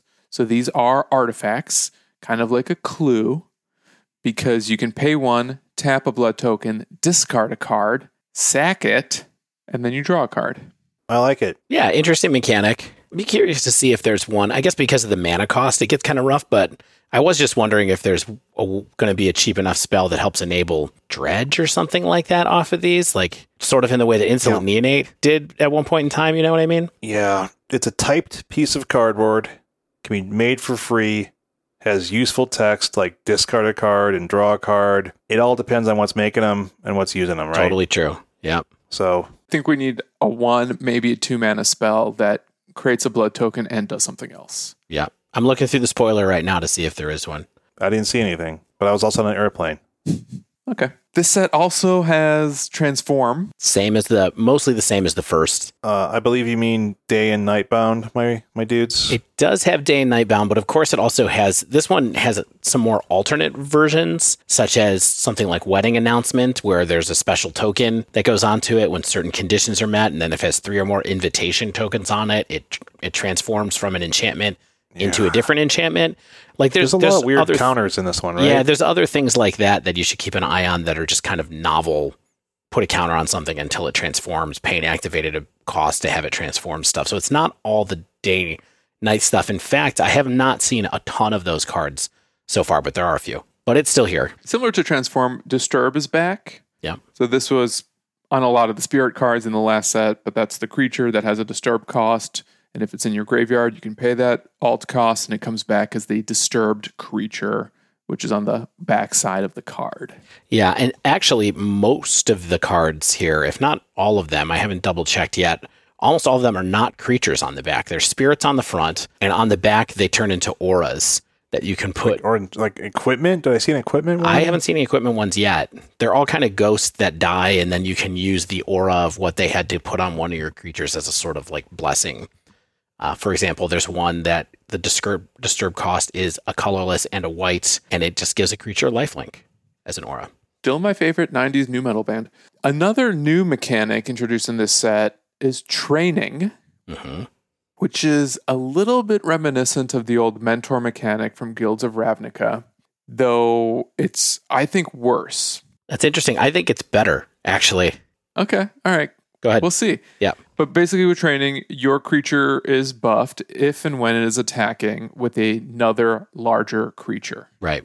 So basically, if a creature with training is a 2 2 and it's attacking at the same time as a 3 3, the training creature gets a plus 1 plus 1 counter. Yeah. Yep. What makes you say that it's better than Mentor? Because I think that Mentor is actually pretty tough because the creature itself, you had to have a constant flow of things with lower power coming in to put tokens on. Whereas I think with training, if you play a big creature and just keep attacking with the same pair, the smaller creature is going to keep getting bigger over time. So those triggers are going to happen. So not only are you going to get more often, I think you're going to have those triggers happen more often, um, but some of these also have secondary effects that happen when they train. And so you'll probably get that secondary benefit as well more often. So if you attack with, you know, a 1 2 with training or something like that, along with a 4 4 with training, you're going to get two triggers instead of one, essentially. I And so. I, I think that it's going to, I think that it might actually trigger more often. Now, I don't know if I've seen any constructed playable cards, especially for our formats, quite yet with training. But I, I do think that it, this is a more constructed, viable mechanic than Mentor turned out to be. The best Mentor card was um, the the Goblin, Rabble Master Rabble Master. because it made tokens. Yeah. right. Okay. Yeah, I mean, mentor mentor was never really something that was like you know legitimate constructed deck, maybe outside of standard. Uh, no, I mean the Rabble Master saw play for sure. Even in modern, it was it was seen playing like Mono Red Prison at one point in time, which is like medium legit level. But that that card did the whole thing. You know, that's it is what it was. But the other cards were never. None of them were good enough. Yeah.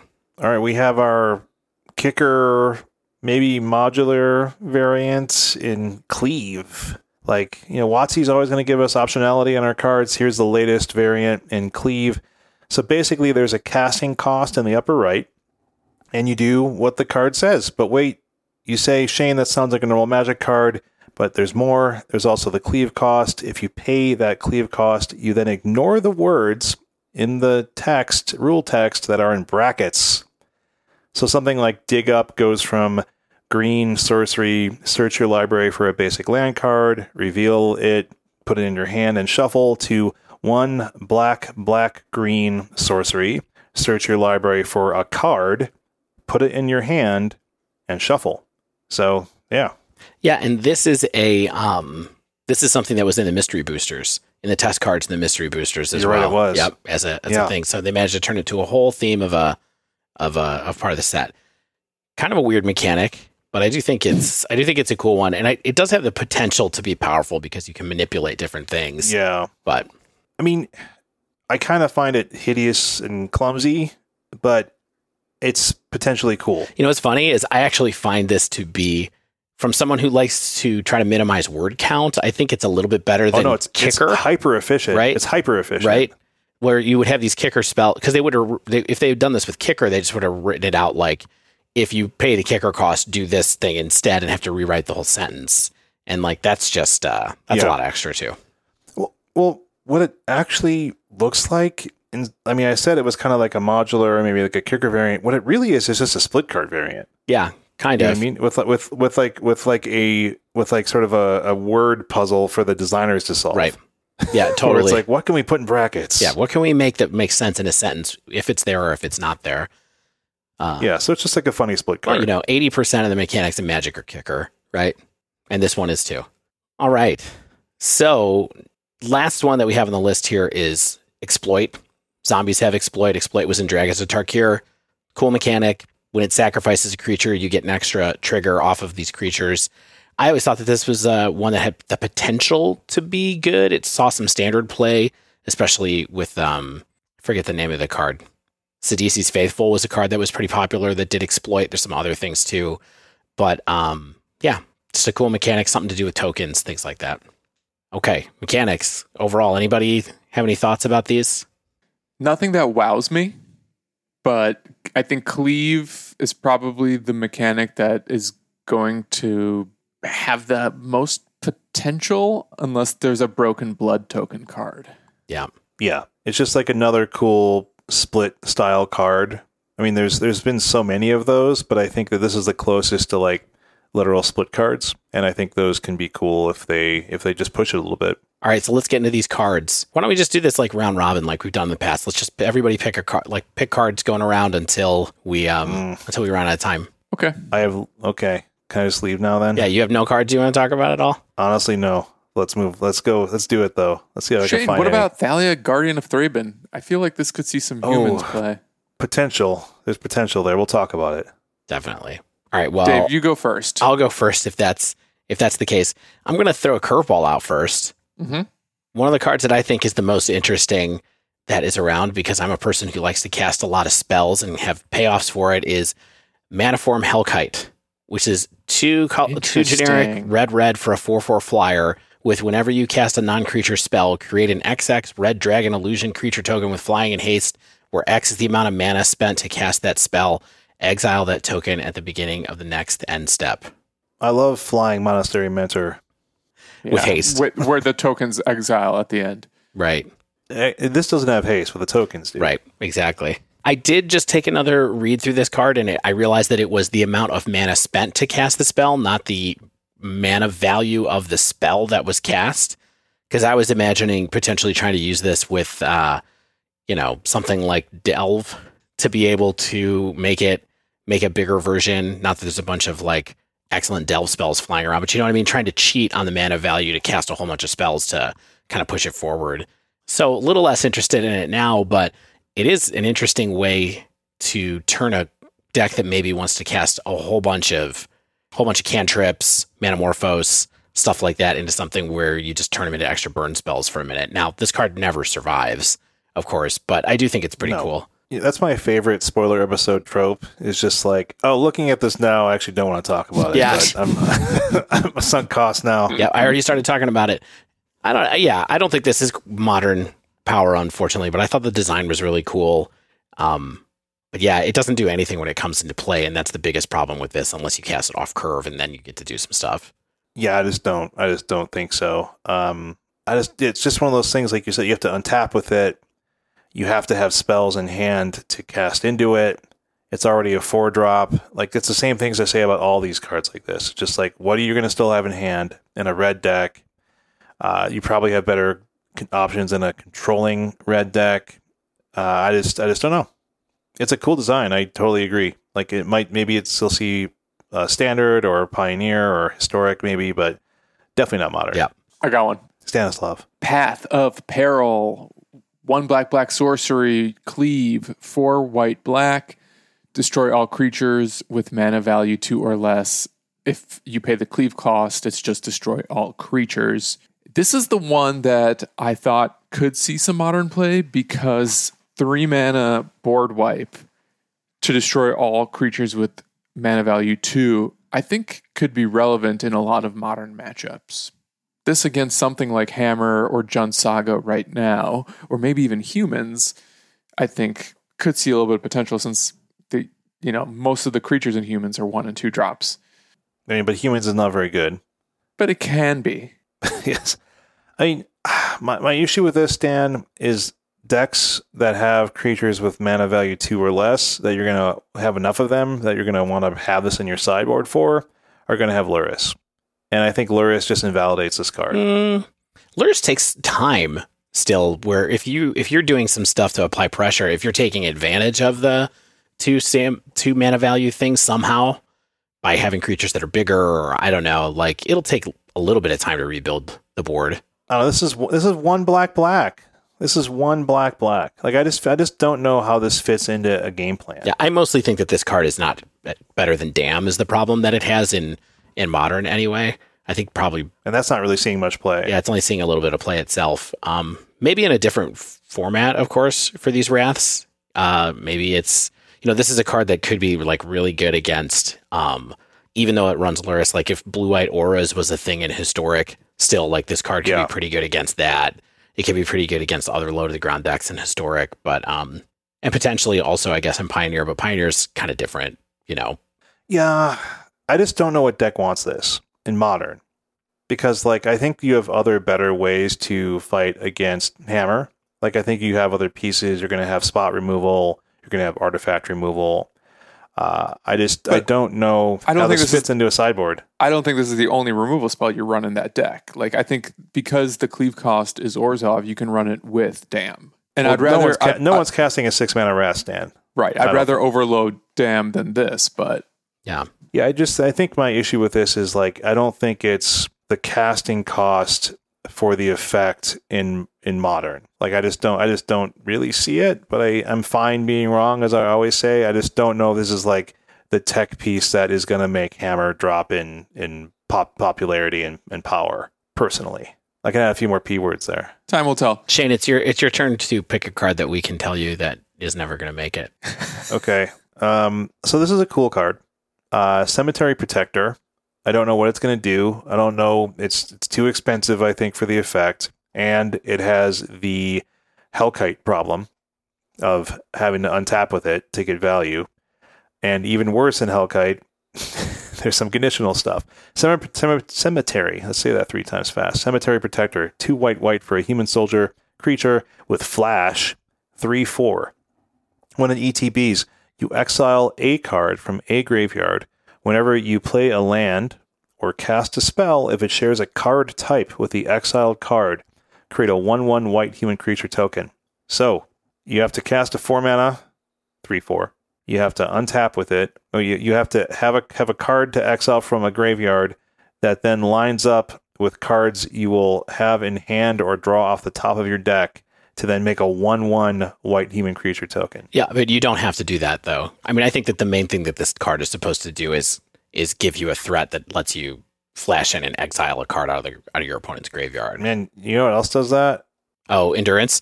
Endurance. Yeah, that that is the thing about this is that uh, endurance is pretty pretty pretty good. I mean, this is definitely like a historic potential power level, if that. But like even in historic, like it's just that's hyper efficient of a format too.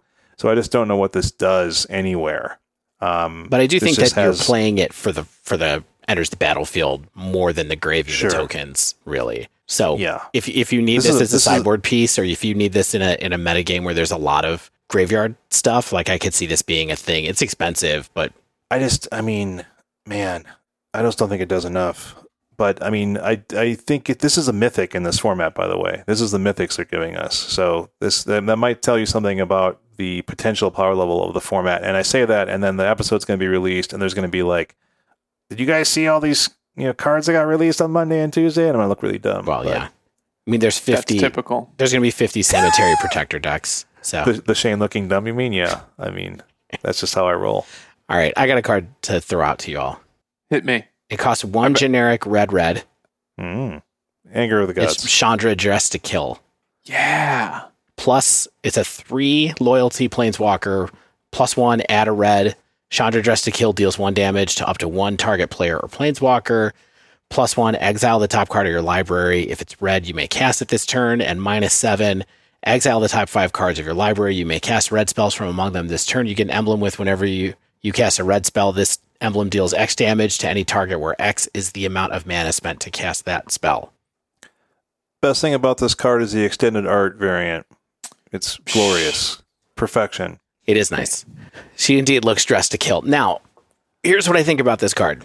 I saw a couple of different ways that people were talking about this that I thought were interesting. One is um, our friend, Stan's friend, uh, M. Hayashi, has been tweeting about this card a bit, talking about using this in Obosh Red in Modern instead of Hammer of Bogardan as that three drop. Can't cut hammer above it in. Yeah, it's the best card in the deck.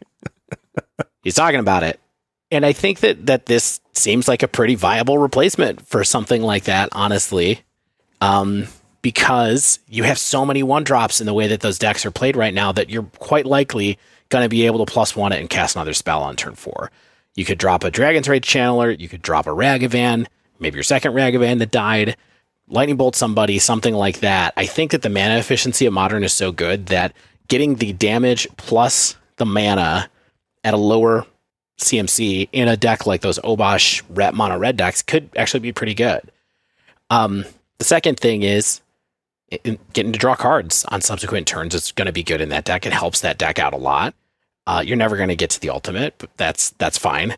Um, I just thought it, it was interesting, and in some ways, this is like a you know I don't want to do that false equivalency thing, but like it's sort of a two mana planeswalker, right? Sort of. I think you're more Yeah. likely to be able to use this than other times. I mean, I am looking at this and I'm like, how far off Wrenn and Six is this? Well- you know, in a lot of ways, like we know we know the power of a ping with a Wrenn and Six. Like, I mean, Doesn't target that's- creatures, hit creatures. Oh well, never mind then. Yeah. It's I mean, it's it's. I mean, it's a it's a three mana worse non Modern Horizons Planeswalker that still does some cool stuff. Like especially if the exile a top card may cast it. That's I think superior than just keeping getting a land back frequently. But Yeah. you know, I think the card that I would compare this to is Tan- Chandra Torch of Defiance. Yeah.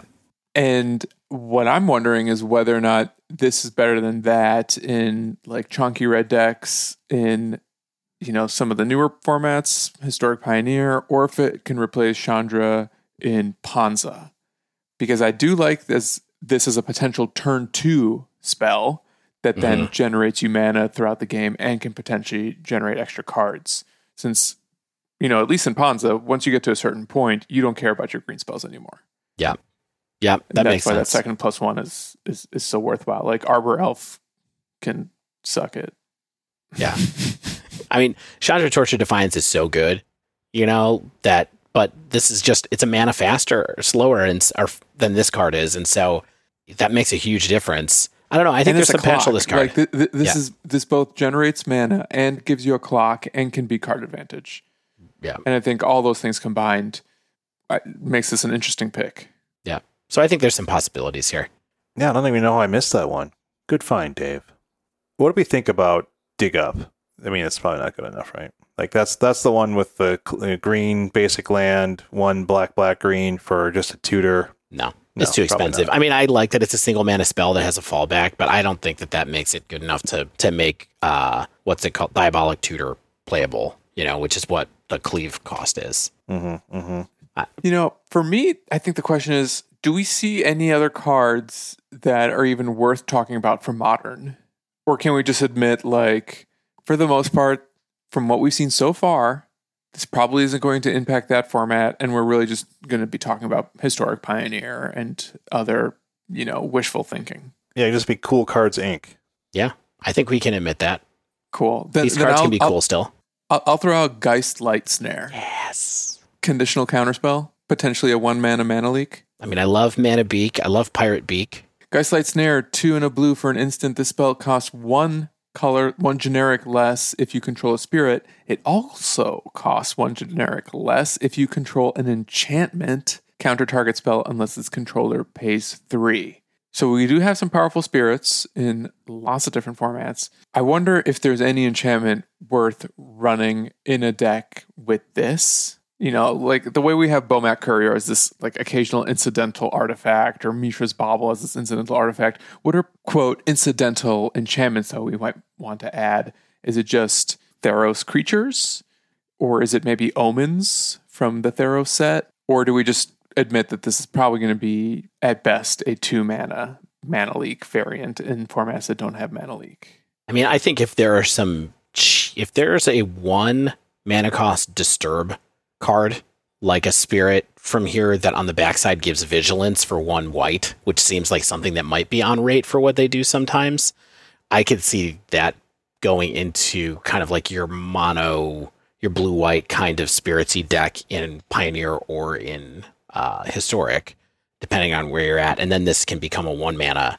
mana leak because it's that it's got the enchantment and on the other side. I also think you could play this. What's that card? Sentinel's Eyes, the escape card that lets you. You know that one's been pretty good in a lot of different formats for single white, and then it has the escape for a single white as well. So I think that there's some cards like that that might be good enough to make this make sense.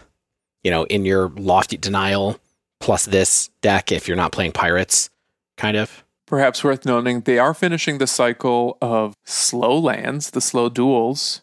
So, for instance, you know, we have the enemy colored when it enters the battlefield, unless you control, it enters the battlefield tapped unless you control two other lands. Yeah. We'll see about these. You know, Yeah. I, don't think that there's been enough play yet. To, I mean, obviously they haven't made any impact in modern, but we'll see if they make an impact anywhere else still. But I'm glad that they finished the whole cycle right now.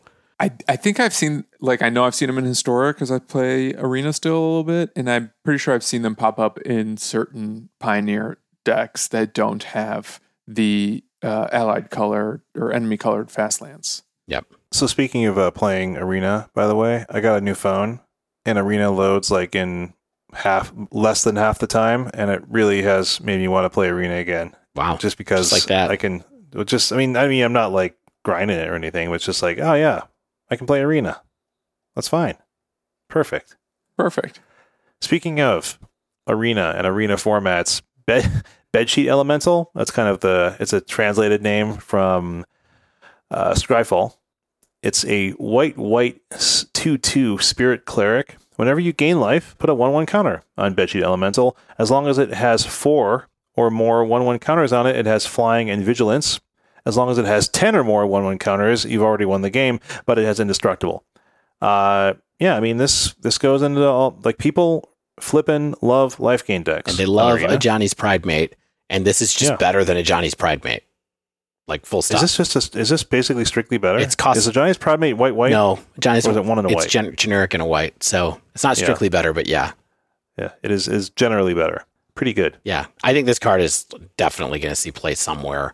It also goes directly into the Angels deck. I think is like a, another payoff as well. But Well, you know, you know what's good with this too, Dave, is this is going to be good in like those. What is the white creature that puts counters on things at the beginning of the com- attack step type thing? Like, so that'll go well with that in terms of more quickly getting flying and vigilance on the thing. So Luminarch There's just all Aspirant, sorts of synergy. Yeah, Luminarch, Luminarch Aspirant. Yeah. So there's just a lot of ways to like power this thing up and have it be a flying vigilant six six or something like that, and that's gonna be annoying. Totally. All right, I got a card that that I don't think is good enough for modern, but I think it's interesting to talk about for a minute, and that is Dread Fugue, which is a single black for a sorcery, and it says it has cleave. I'll read you the the non cleave first. It says target player reveals their hand. You choose a non land card from it with mana value two or less. That player discards that card. So it is Inquisition of Kozilek, but for two CMC instead of three CMC. And then the cleave cost is two generic and a black, and you can just have them discard any non-land card if you pay the cleave cost. So this card gave me pause just because I feel like the mana curve of modern is going down so much that I'm like, could we get away with playing this card instead of Inquisition and Kozilek? And then occasionally when you top deck it later in the game, you're less mad about about top decking Inquisition and Kozilek because you probably have some extra mana and can Thoughtseize someone. And in case that's not going to happen, because I think it's really unlikely to happen, maybe this is just a card that completes the eight single mana discard package in Pioneer because Pioneer does not have access to Inquisition and Kozilek. Discuss. Yes. Yes. I don't think this is a modern card. I think it. I mean, I just co-signed what you said. Like maybe this gets there in Pioneer in like that red black Arcanist deck that's still kicking around. hmm Target player reveals their hand. Choose a non-land card from it. I mean, I mean, sure. I mean, that seems fine. That's pretty good. Yeah, why not? I think like people. I mean, we've seen things like uh, various discard variants get played in sideboards where they make sense, and I think that this is a perfectly viable one. Yeah. So and I think, like you said, it's it's it's that's that kind of scenario where like it's maybe like a it's like a pioneer sideboard card, uh, and it has play against certain decks, and at some point in time, it makes sense in the meta to be in your sideboard. Do you think this is even sideboard? I think I think that this card be could, just be main. Could Could, be be, like a Yeah. four three situation in Pioneer or something like that. Yeah, it really depends on how compressed the the average mana value is, right? Where it's like, am I seeing a ton of low CMC decks, and is is it becoming more efficient? Then, as the more efficient this the the format is, the better this card is. All right, Shane, you got another one? Um, I, I think there's some interesting. There's cool cards like Change of Fortune. It's um four mana, so it's two. It's three in a red for a sorcery. is a rare. You discard. It's got cool art. So those are the cool things about it. It's you discard your hand, then draw a card for each card you've discarded this turn. So you see the issue of this card, which is you have to have cards in hand to discard Mm-hmm. and then then you draw into new cards. So it's a wheel effect. It's you know it's a wheel of fortune type effect, but unfortunately, it doesn't just draw you a fresh hand. Uh, you have to have cards. So I don't know this. I mean, these are the kind of things that can do stuff. You know, they can do things, right? Like, but I don't know about at that CMC. Uh, it's probably more of an EDH style card, Yeah. but you know, who knows? yeah, I think this card's pretty impossible to make good in formats we care about. But Did you see anything, Stan? I know that you were also interested in this card. Did you see anything that you were just like, I th- I see an option here, or was it kind of like it does something novel, so it might be an option? I love the art on this card. That's the important thing. The art's very cool. It's very comic-y, Yeah. I mean, this But is yeah. either a combo card or nothing at all. right? I don't think this is a value card. Mm-mm. But but maybe but maybe you can like find new ways to combo off with like a hollow one type card or you know maybe something else with uh, using this as a graveyard enabler. But I think this is the kind of card that you play this because it's four mana. It has to do something or enable something really big that turn or the next turn. Yeah, like what if you did nothing till turn four, then you cast this, and a bunch of cool stuff happened. But that's li- living the dream. Th- that's kind of what it has to do, right? Dave, did you also? I think you have a, you have a cool combo enabling type card picked out. Uh, It's a frog. It's a frog, Dave. oh, the frog. Croak croak counters. Yeah, I don't know. I, I saw this card. So this is Grolnok the Omnivore for two generic, a green and a blue. It's a legendary frog. It's a 3 3. And it says whenever a frog you control attacks, mill three cards. Whenever a permanent card is put into your graveyard from play, exile it with a croak counter. Rivet. You may play lands and cast spells from among cards you own in exile with croak counters.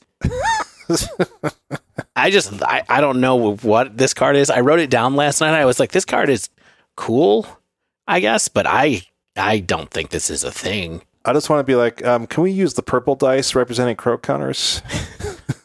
I mean, put it with your uh, put it with your Gitrog monster and go to town with your Sultai Gitrog deck that you could play in uh, Pioneer. Oh. I guess Croak counters. That's one of my favorite. you probably croak if you play this card. That's all. Probably. That's all I have to say. We got demonic bargain. Two and a black sorcery where you exile 13 off the top of your library. Then you search the rest of your library for a card and put it into your hand. Yeah, I just think that that's three is still too expensive for a tutor. Like it's just it's too pricey. Like demonic tutor and vampiric tutor are good because they're one and two mana. Like three is just too much. It's weird that mana efficiency makes them good. It's just a This is where we went wrong with otherworldly gaze, where I was like, ah, it's not good enough at two mana, so why would it be good enough at one mana? Duh. Dave, this is this is that uh that artifact. I'm never gonna let it go. Oh. All right. Well, look, I, I think we're gonna come back for some spoilers later. Why don't we? Uh, I sure why hope Why don't we shuffle on out of here? We have a wedding to attend. It's almost it's almost midnight. It's time for the midnight wedding where I fall asleep. I guess we're not going to talk about such other highlights as Sorin the Mirthless, Will Involved Oddity, Overcharged Amalgam. We'll look at these next week. cool cool mountains. That's actually really cool mountain. Alchemist Gambit. Don't even want to talk about that card ever because I think it's probably going to break standards. So we're going to hear about it for the next two years again. But Really? Hmm. well, I don't know. It's just another take an extra turn card. Oh, cool. Stan, what what do you think? here's what I'll say.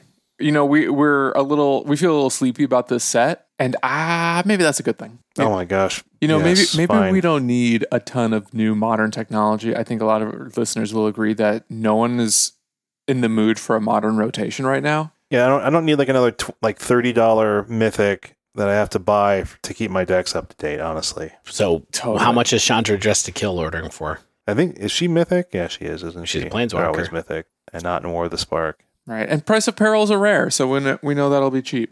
I've, yeah, and it's gonna be it's gonna be killing me playing Hammer. I just know it. I'm gonna be like, Stan, why'd you tell them? That's right. But if if we find powerful cards next week or or once we have the full spoiler, all the better. But I don't think we're necessarily disappointed in the power level of the set so far. And I think maybe even on some level we're kind of hoping that this is primarily standard, historic, pioneer level stuff. Because modern's awesome right now. And we just got a huge influx of technology. It's made the format maybe the most expensive it's ever been. Do we need more churn? I take your silence as a resounding no. And that wraps up this week's episode, not with a whimper, but with a silent no. If you haven't yet, make sure you subscribe to our podcast so you get the latest episodes as soon as they come out. And if you use Apple Podcasts, please leave us a rating and review. If you'd like to submit a question to our show, you can tweet us at the dive down, all one word. You can email the dive down at gmail.com or you can submit an audio question that may appear on a future episode of the dive down over at podinbox.com slash the dive down. If you'd like to support our podcast you can join our patreon at patreon.com slash the dive down. Support us at any tier to get into the discord or at higher tiers to get some swag also shout out to manatraders.com for sponsoring the dive down if you sign up for manatraders using promo code the dive down 2021 You'll get 15% off your first two months of renting Magic Online cards. As always, special thanks to the bands Nowhere and Spaceblood for letting us use their music. And until next week, get out there and dry clean your tuxedos.